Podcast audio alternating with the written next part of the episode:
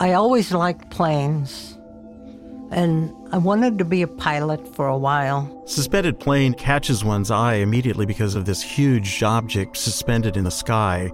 It's floating, and then I think fairly quickly one understands that the propellers aren't moving. So it's again a kind of preposterous situation. Well, I consider the painting one of the great parts of it that it's still and flat and and that it has a picture plane that stays where it is all the time and that I had this moving thing in there and that I had somehow subdued it.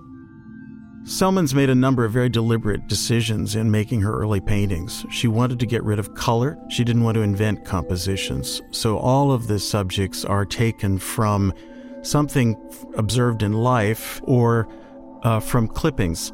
So I was looking for images everywhere, or they were looking for me. I don't know.